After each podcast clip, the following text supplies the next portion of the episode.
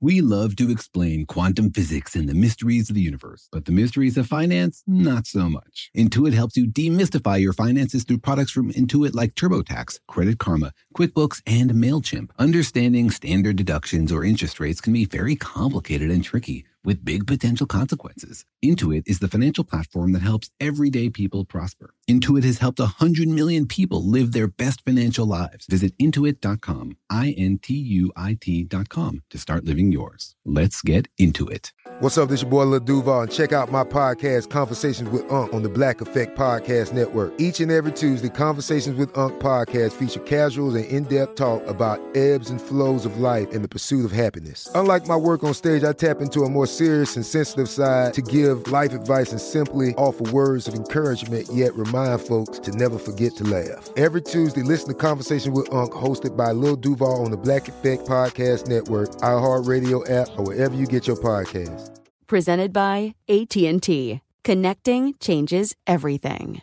Life in our modern age comes at you pretty fast, which makes our time away especially valuable. When I take time to relax, I like to get far from my everyday life, immerse myself in natural beauty, and have unique experiences. But you don't have to leave the US to experience tropical rainforests and islands filled with adventure, warm culture, and national treasures. Visit Puerto Rico, an island with a vibrant spirit that will sweep you away. Because when you visit, you don't become part of the island, it becomes part of you. In Puerto Rico, you can forget where you came from and embrace where you are. Puerto Rico, where visits end but stories last forever. No passport required for U.S. citizens and permanent residents. Learn more and plan your trip at discoverpuertorico.com.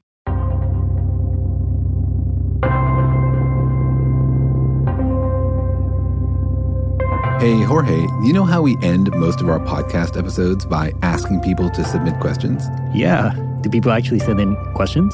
Yeah. Do you know that a lot of people actually write in? Oh, and uh, how, how are the questions? Oh my God, the questions are awesome. They reflect like people's real desire to understand things about the universe. Wow. You read all of them? You know, I'll admit I love the questions so much that I actually read and answer all of them.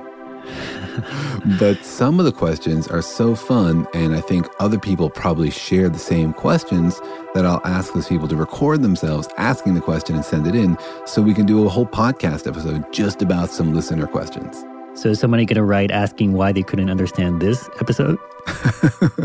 Not if we do a good job explaining it. What's that, what kind of question would you have, Daniel, if you were a listener? if I was listening to my own podcast, I would be like, who is that guy with my voice and how did he get a podcast? What question uh, would you ask, Jorge? I would probably ask, how do we get more people to listen to this podcast?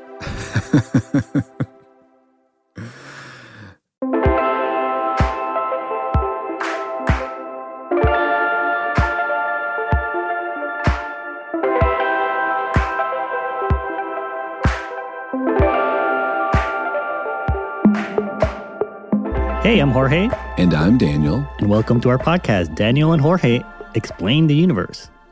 Or more accurately, today, Daniel and Jorge answer questions about the universe. That's right. Or explain the universe inside your mind. That's right.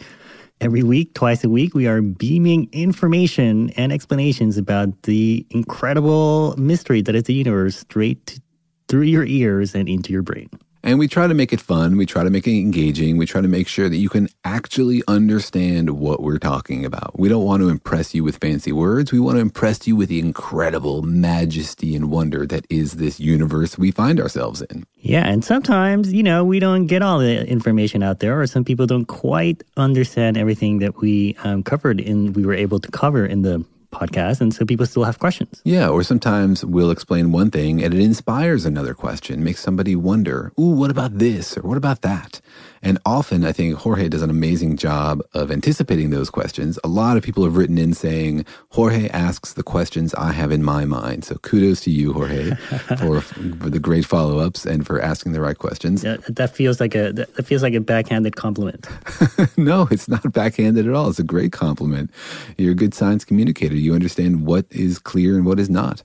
Um, but sometimes there's a question rattling around in somebody's head that they, they just really need an answer to. And so they write in and ask us. Yeah. So today on the podcast will be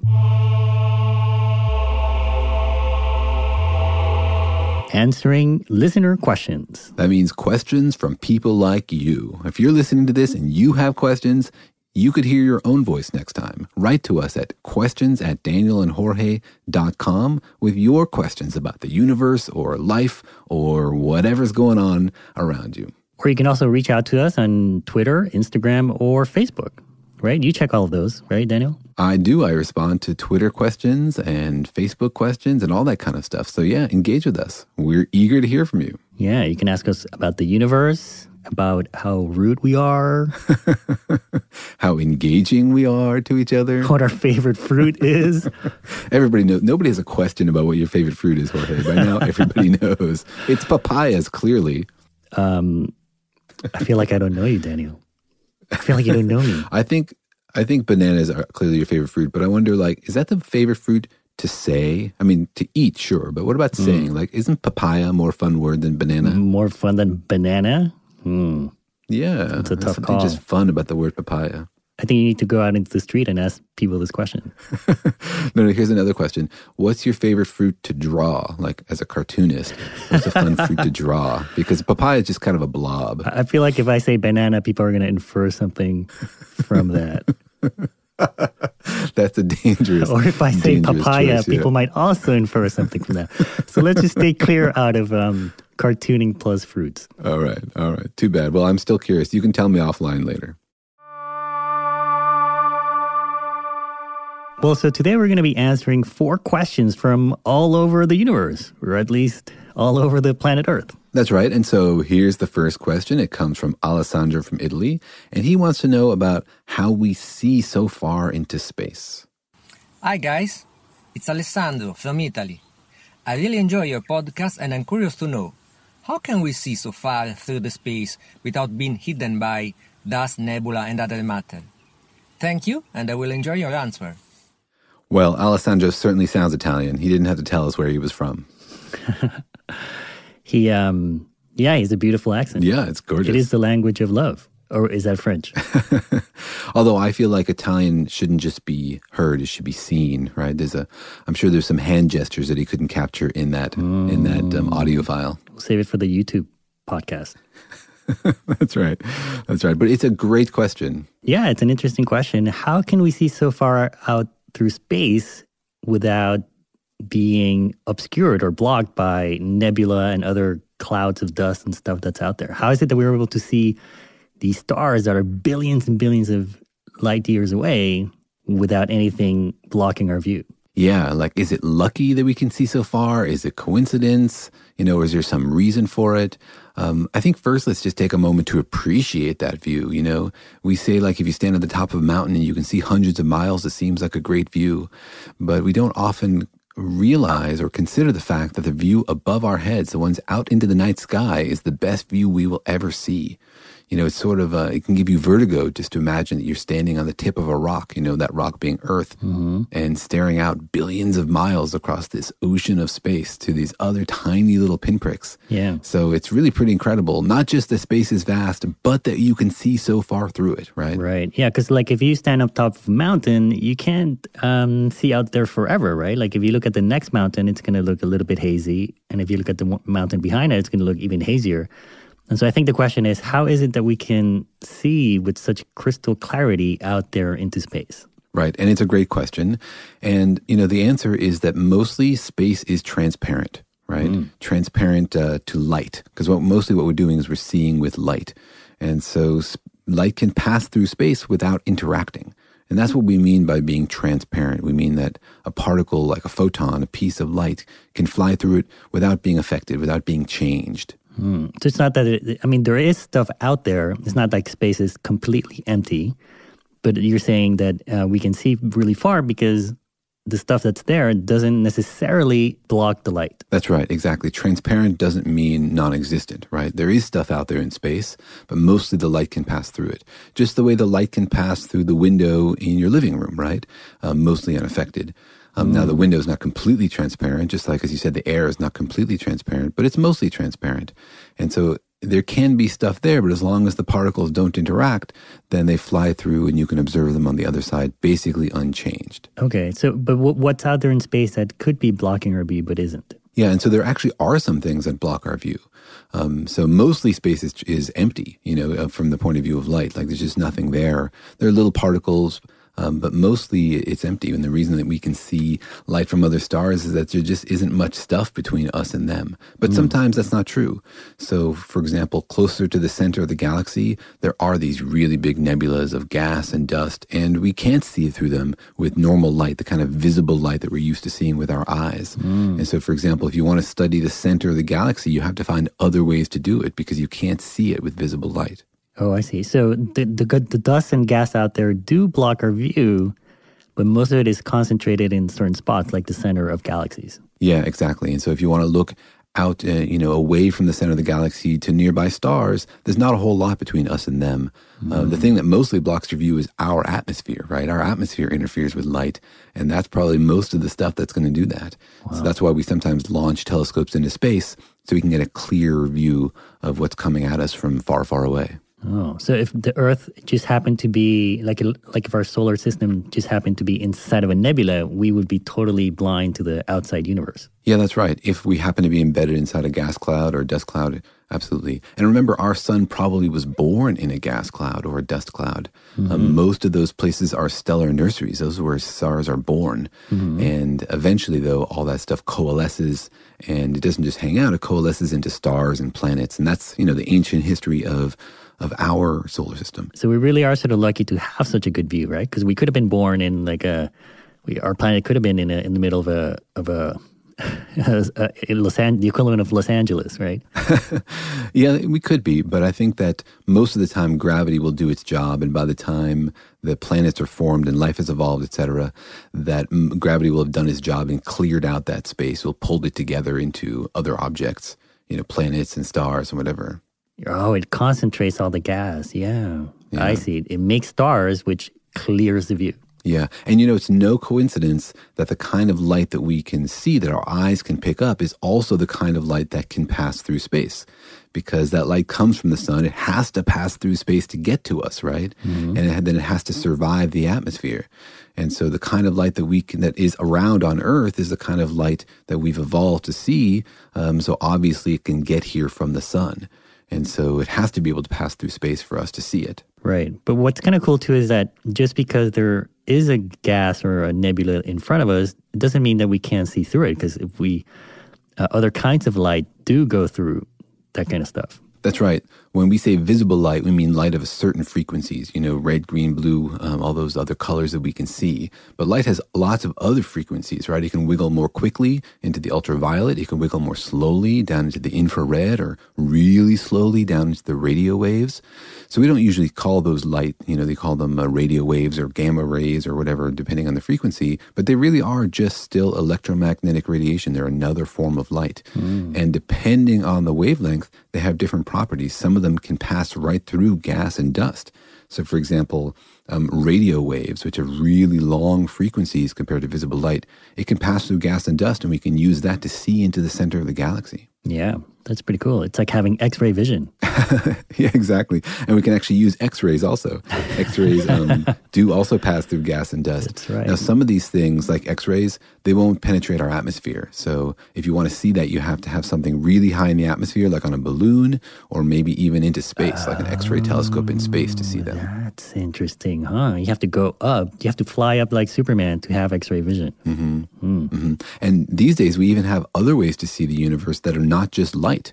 Like we can see the universe through neutrinos. There's some weird stuff out there that just makes neutrinos, and neutrinos pass through almost everything. So they're a really good way to see really, really far away. Wow. And then recently we uh, developed this ability to see gravitational waves. And this is not even stuff, right? Gravitational waves are the ripples in space itself. So they can pass through basically everything. Matter, yeah.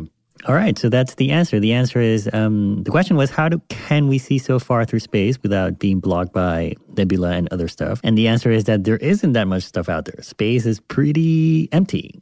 And even the stuff yeah. that's out there uh, doesn't really block our view. Yeah, and we have other ways to see through the stuff that does block our view. Mm.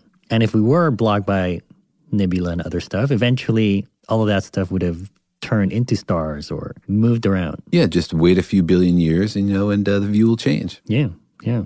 just hang out. just hang out. You don't need to graduate anytime soon, do you? For your PhD thesis. Just wait a few bill. No big deal. no biggie. All right. Thank you, Alessandro from Italy. That was a great question. And before we go on, let's take a quick break.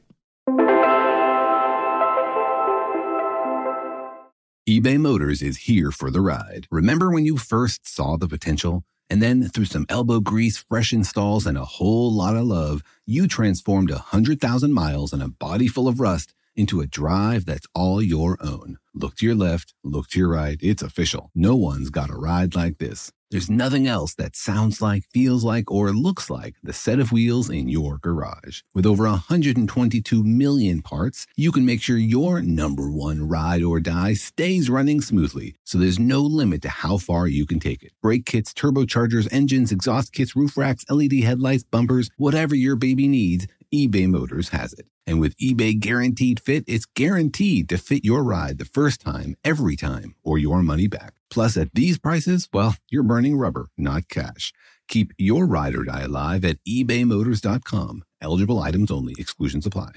The financial universe out there can seem like a vast place full of scary mysteries and exciting possibilities, but it can also be overwhelming to navigate, especially when you're first starting out in life. It feels sometimes like just one wrong turn could send you hurtling endlessly towards a financial black hole. But don't worry, you don't have to navigate the financial universe on your own. With the right tools, you can master the financial universe and chart your course with confidence. Intuit helps you navigate the financial universe through products from Intuit like TurboTax, Credit Karma, QuickBooks, and MailChimp. Intuit is the financial platform that helps everyday people prosper. Whether you're trying to manage your money or trying to run a business, Intuit gives you the confidence to take control of your finances so you can live your best life. Intuit has helped a hundred million people live their best financial lives. Visit intuit.com, I N T U I T.com to start living yours. Let's get into it.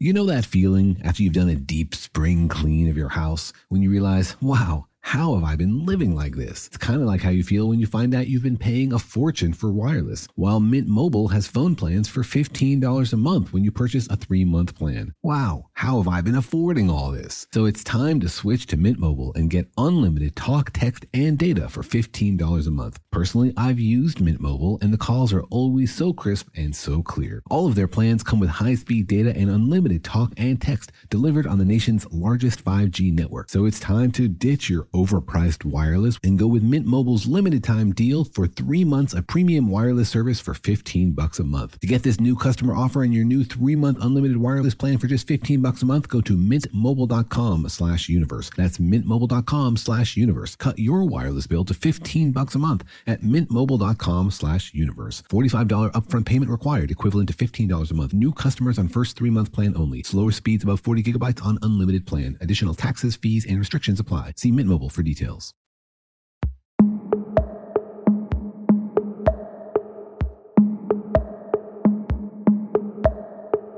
All right, we're answering listener questions today. And the next question we have here is from Shelly from Australia, from Down Under. And Shelly. Shelly asks a really awesome question that I think a lot of people wanted the answer to. She's questioning whether, whether you have a real job or not, Daniel. and I'm brave enough to play this question on the podcast. Here we go. Hi, Daniel and Jorge. I'm Shelley from Brisbane, Australia. And what I would like to know is how does physics actually work? How do you come up with a theory and then create an, an experiment to test that theory? What does a physicist actually do every day? You get up, you get your coffee, you go to work, and then what? How do you go from a theory to an experiment, then to an explanation? no, I love that question. I love when she says, and then what? my, my question is Is Shelly your wife, Daniel? Or is, is this, no. did she send in a question? Is she wondering what you do all day? No, but it's hilarious because that's what I do. I get up, I drink coffee, then I go to work, and then I go, okay, now what? now what do I what? do today? so that's uh, that's pretty much the answer. The question is the answer. no, that's the um, the two sides of academic freedom. You know, as a professor, you basically get to do whatever you like. On the other hand, nobody tells you what to do, so you have to come up with stuff to do yourself, right? Mm. So every day you answer that question. Today, what? Yeah. Um, but it's a great question. It sort of goes to the heart of, you know, how is science done? Right. I think she's maybe wondering, mm, like, what's your day to day like? Like, um, she probably knows that there is this general process, but at any point, how do you decide what to do? Yeah. So, you know, day to day, of course, you get up, you get your coffee, then you start answering the 300 emails that came in while CERN was awake in Geneva, nine time zones ahead, and I was sleeping. And then when you get through all that, you get to start to think about sort of the higher level science, right? And um, she asked a question, you know, how do you go from theory to experiment? Like, how do you come up with an experiment? And I think that's a really interesting question because a lot of times that is the way it works. Like a theorist comes up with an idea saying like, I think maybe there's this new particle or I think maybe there are black holes out there.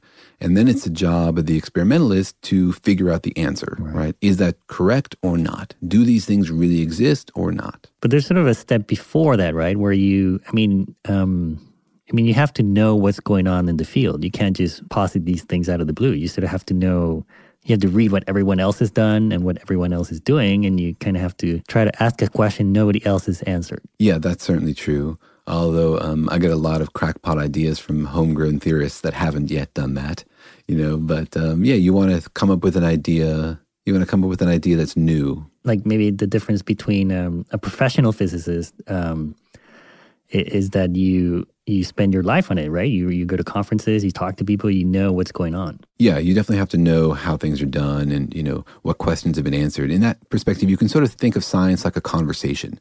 You know, we're trying to figure out what is the universe, how does it work, and you want to say something relevant. And so you have to think of like what is the question at hand? What is it we're trying to figure out right now, and how can I test it?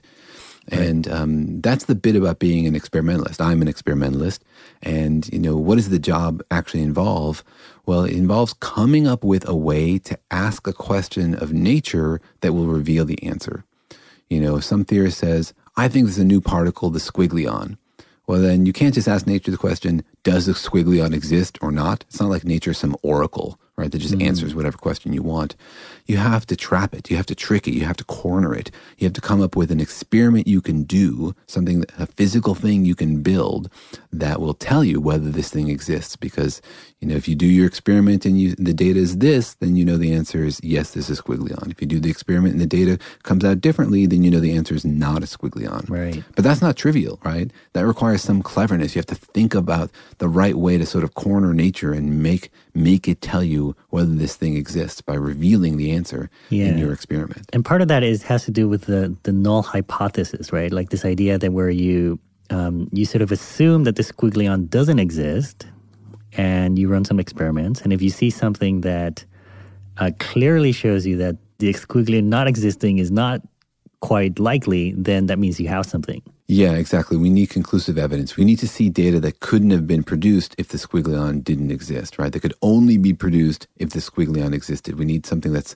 in that sense, unique, right? It has to be right. necessary and sufficient. Yeah. Um, and so often what we do is, in, in my particular case, because I'm a particle physicist, is, you know, we're colliding protons together. And if we want to ask the question, does the squiggly-on exist? And we think, well, what would the squiggly-on look like in our data? How would it appear? You know, would it leave splashes of energy over here? Would it leave traces of its motion over there?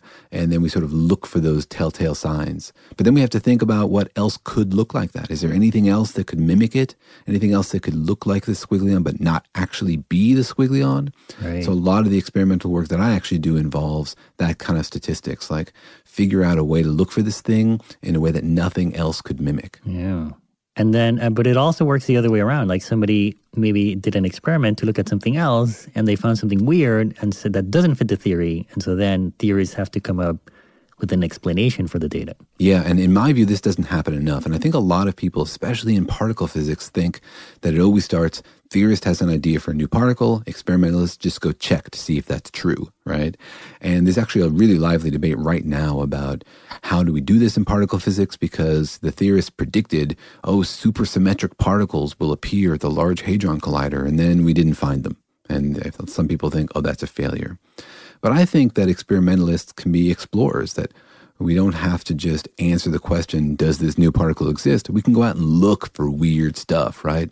Let's just see what's out there. You know, the way like when you land a, uh, on Mars, you don't ask the question, are there purple cats and dogs there? You just walk around and look to see if there's some new kind of life that will blow your mind. So yeah, you're absolutely right. Sometimes an experimentalist finds something weird, something that can't be explained with our current understanding, and it forces us to come up with a new theory, one that can explain that. Yeah. And those those are the greatest moments in science, if you ask me. Okay, cool. So, okay, that's okay, cool. So that's what you do, and then it's like 11 a.m. And then then what do you do? then it's time for my nap, right? then I do this awesome podcast with this cartoonist. Yeah, I, I have no uh, moral uh, stand to uh, criticize a lazy um, lifestyle or work life.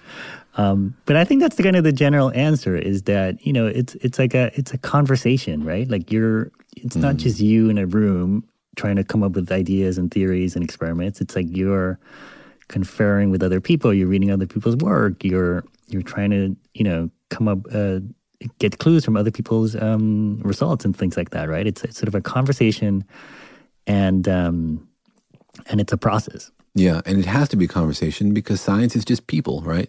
If you do some science and nobody reads it, then you haven't really pushed human understanding forward at all, right? So you have to do something people are interested in so that they will listen and it will change sort of the common understanding. It'll move forward the wavefront of human thought. Yeah. Yeah. All right, Shelley from Australia, that's your answer. Um, basically, coffee. Coffee. it's all coffee fueled. Yeah, exactly.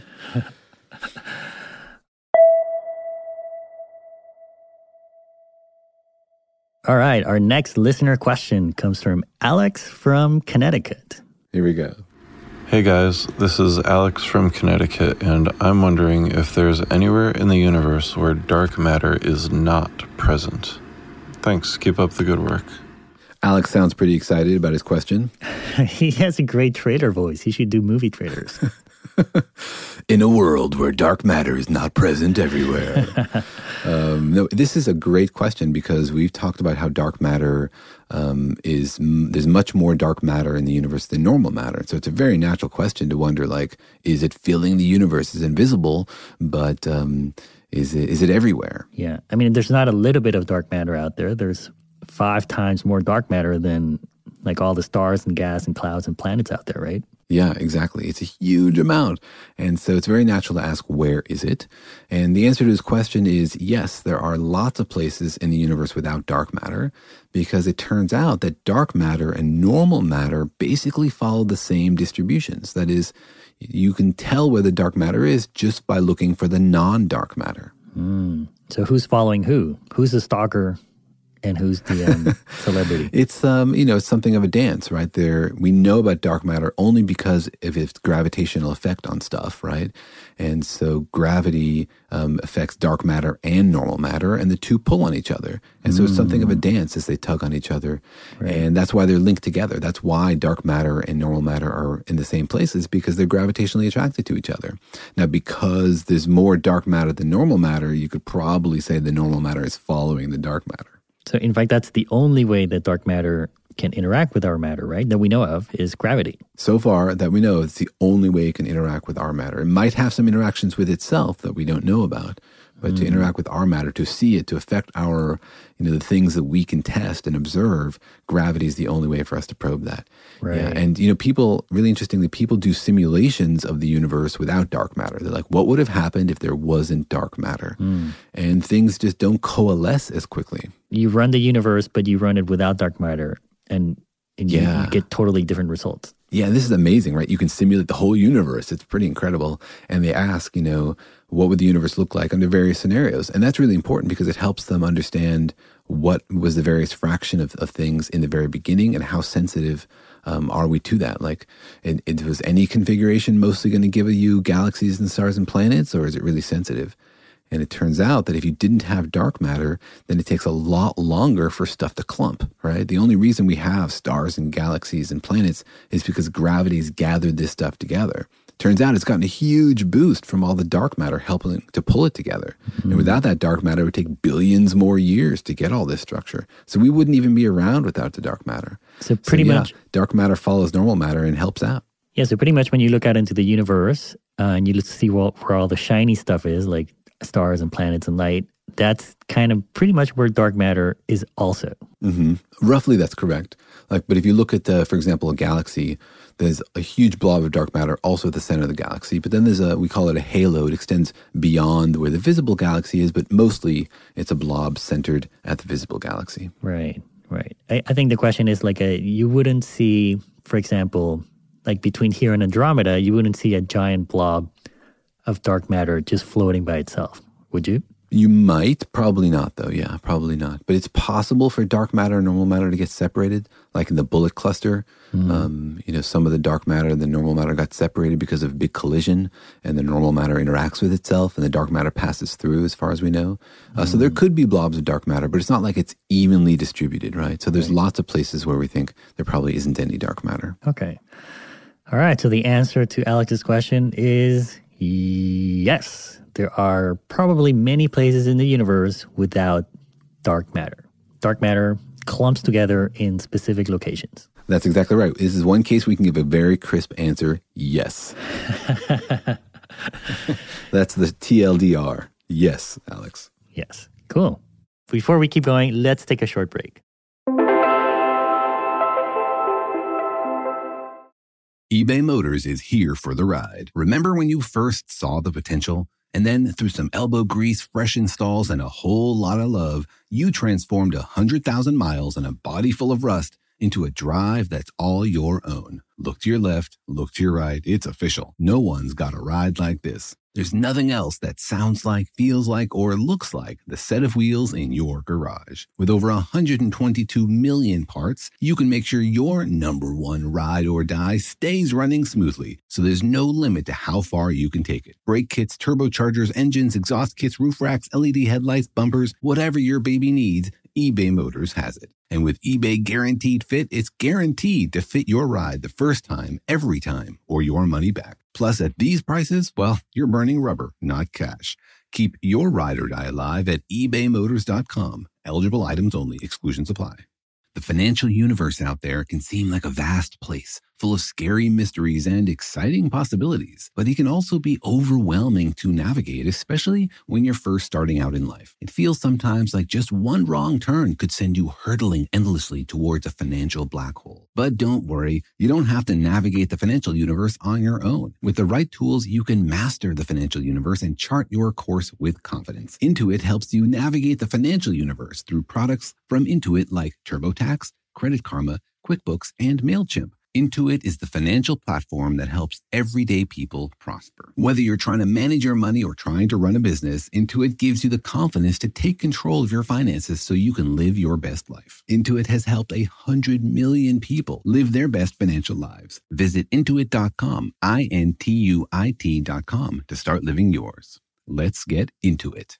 Life in our modern age comes at you pretty fast, which makes our time away especially valuable. When I take time off to relax, I like to get far from my everyday life to immerse myself in natural beauty and have a unique experience. But you don't have to leave the United States to experience tropical rainforests and islands filled with adventure, warm culture, and national treasures. Visit Puerto Rico, an island with a vibrant spirit that will sweep you away. People from Puerto Rico are called Boricuas, but it's not just a name, it's a spirit, a flavor, a rhythm that you can only find in one place on earth. Puerto Rico. It's embodied by these proud, passionate people, and you'll feel it in every part of the island. When you bask in the warmth of the beaches, when you taste the love in the food, when you embrace the call of adventure, you'll find the Boricua spirit in yourself as well. Because when you visit, you don't become part of the island, it becomes part of you. You can forget where you came from and embrace where you are in Puerto Rico because your visit ends, but the stories last forever. No passport is required for U.S. citizens and permanent residents. Learn more and plan your trip at discoverpuertorico.com.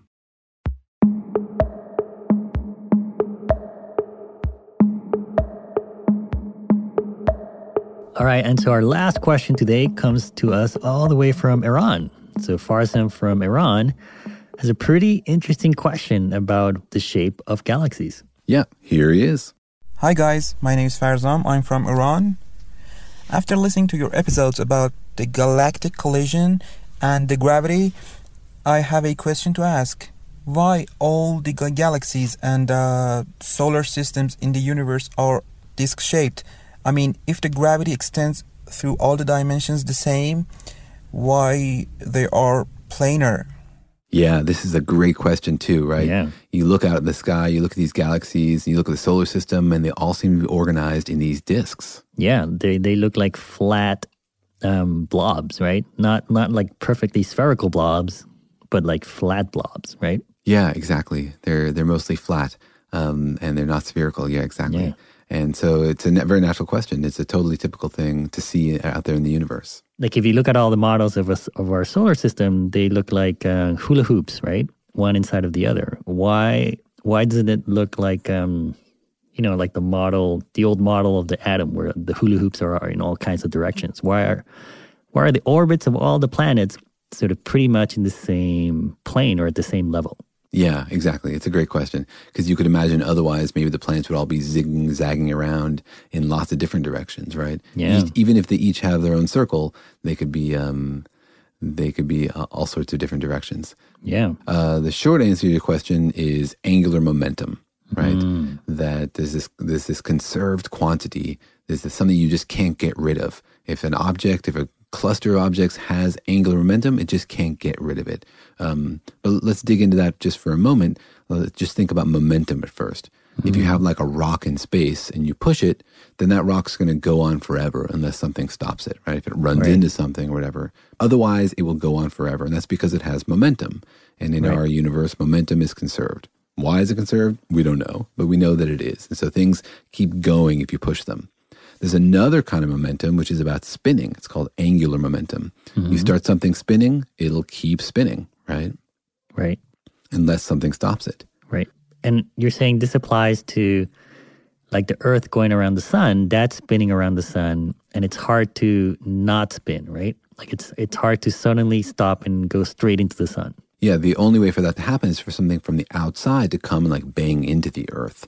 And that Right. could change that could stop the earth from going around the sun or stop the earth from spinning.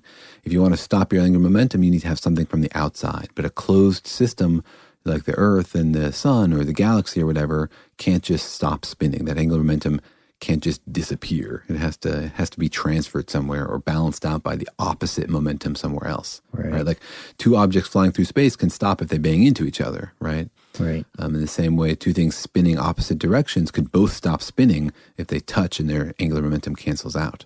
Right. And um, things kind of have angular momentum because they didn't start from from rest. You know, like if you put two stones out in space, they're just going to, and there's nothing else around them, the two stones are just going to fly straight into each other. But if you, if they're going at different speeds, then they're going to start circling each other as they get closer to, to the other, right? Exactly, exactly. And so you can imagine sort of the history of our solar system or our galaxy, depending what you're thinking about. It started as a big cloud, right? A big chaotic cloud, everything shooting in random directions. And it might feel like, well, everything just sort of cancels itself out. But there's one place where you can draw a line through it, and it turns out that everything is orbiting around that, right? That's called the center of rotation. Yeah. And it's sort of like if you're holding up a stick, right? There's one place that balances the stick um, where it'll be pulled on by gravity the same amount on both sides. The same way you find this big cloud, there's some line you can draw through it around which everything is rotating. Yeah, and that's that's that point is where basically the center of the galaxy or the center of the solar system is going to form, right? Yes, exactly. And so everything is rotating around that. And then gravity does its thing. It pulls things together as much as it can. And so, um, but it can't shrink everything down too much because it's spinning, right? And the spinning keeps it sort of fluffed out, but only uh, in the direction perpendicular to that line, to that rotational axis. So along that rotational axis, gravity can squish things down as, as much as it wants, right? There's nothing Right. preventing it. But around that axis, things have to keep spinning. And that spinning keeps them from getting too close to the center. The same way, like the reason that the moon doesn't fall to the earth is because it has velocity, right? It's spinning around us. Yeah. And so angular momentum can't go away and has to go somewhere and it keeps the stuff from falling too far into that central axis. So that's why everything becomes a disk. Yeah, and that's kind of why all the hula hoops sort of merge, right? Like, like let's say um, the Earth is on a hula hoop orbit around the sun, uh, right? So we're we're on a disk, in a in a circle there, on an oval, and mm-hmm. and like let's say that there was another planet that was also going around the sun, but it was going in a totally different hula hoop, like totally maybe perpendicular to ours. Mm-hmm. And I think the idea is that, you know, the attraction between our planet and that other planet, it's not going to make us go closer to the sun or, or like destroy our orbit, but it is going to make the hula hoops sort of merge together, right? I think over a long period of time, yeah, they would both come to orbit in a in another plane that's sort of like the average between the two. Yeah. Because the rotational center would be um, some axis that's perpendicular to that new plane. Yeah. Yeah. This is the kind of thing it's it's easier to describe in front of a chalkboard. We'll use the chalkboard of the mind. but, that, but that's that's kind of the idea is that everyone at the be- at the beginning, everyone's rotating and going in their own orbits, but over time, all these orbits sort of align with each other, and so that's why galaxies and solar systems they all look like flat disks. Yeah, exactly. The direction perpendicular to that disk, things can pull together, and collisions and attraction, all that stuff helps balance it all out and pull it Yeah, together. Um, flat- flattens it, But right? along that disk, it can't it can't get too close in because of angular momentum. It has to keep spinning, and that spinning keeps it from falling in towards the center. Yeah. So it, it- like gravity just squishes it in one direction, but it can't squish it in the other directions because that's where the spinning is happening. Hmm Yeah, and his question was really interesting because he asked about the dimensions, and you're right that gravity works in all these dimensions, right? But because we have angular momentum, and angular momentum is defined along a plane, two dimensions, it makes it sort of asymmetric, right? That it doesn't get treated the same way. Yeah. Uh, one really fun exercise is to think about like what would physics be like in four dimensions or in five dimensions. That kind of can kind of blow your mind. But in, if we had like a four dimensional space, then you would actually have two different axes of angular momentum that would be conserved, and so things would look even crazier. Wow. What would you call that? A blob. A qu- quablob. And this is why I'm not on the physics naming committee. All right, cool. So the the idea is that um, gravity does work in all directions, um, but it, it, it has trouble bringing things together in the direction where they're spinning. Yeah, exactly. And so, but it it, ha- it can bring things together in the direction they're not spinning, and so that's why maybe things start out in a, as a big blob, but then they eventually get squished down, and they pick kind of the average spin um, direction. Yeah, exactly. So gravity is the great flattener of the universe. The great the great flatter, the great squisher. we should just rename it. Squisher. Yeah, we should just rename rename it Squishy Tea. Yeah, there you go. You got Newton, you got Einstein, and then you got Cham. What was Cham's right. contribution to the theory of gravity? Oh, a better name. That definitely, definitely is up Yeah. there. And then when I break into quantum physics, it'll be the Squishyton. I'm going to go devise an experiment to look for the squishaton. That's right. I'm going to call it the Squishyton and then go get some coffee and then I'm done. Boom, there's my day. Yeah. And then what? And then what?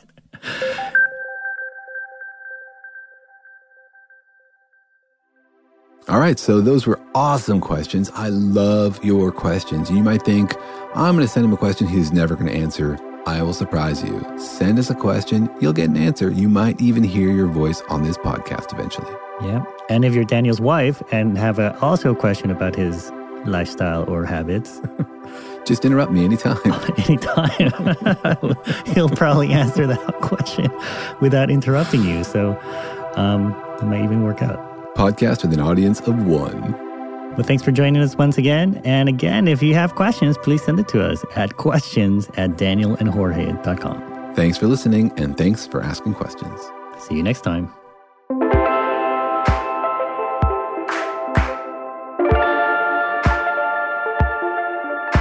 If you still have a question after listening to all these explanations, please drop us a line. We'd love to hear from you. You can find us at Facebook, Twitter, and Instagram at Daniel and Jorge, that's one word, or email us at feedback at danielandjorge.com.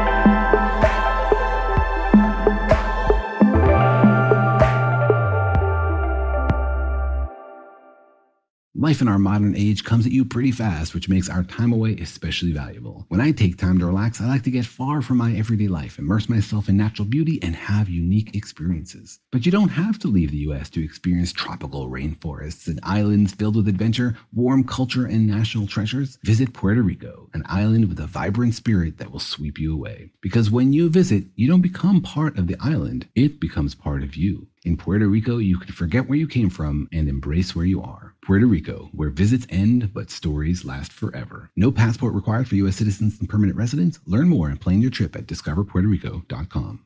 This is Malcolm Gladwell from Revisionist History. eBay Motors is here for the ride. With some elbow grease, fresh installs, and a whole lot of love, you transformed 100,000 miles and a body full of rust into a drive that's all your own. Brake kits, LED headlights, whatever you need, eBay Motors has it. And with eBay Guaranteed Fit, it's guaranteed to fit your ride the first time, every time, or your money back. Plus, at these prices, you're burning rubber, not cash. Keep your ride or die alive at ebaymotors.com. Eligible items only, exclusions apply. There's no distance too far for the perfect trip. Hi, checking in for. Or the perfect table. Hey, where are you?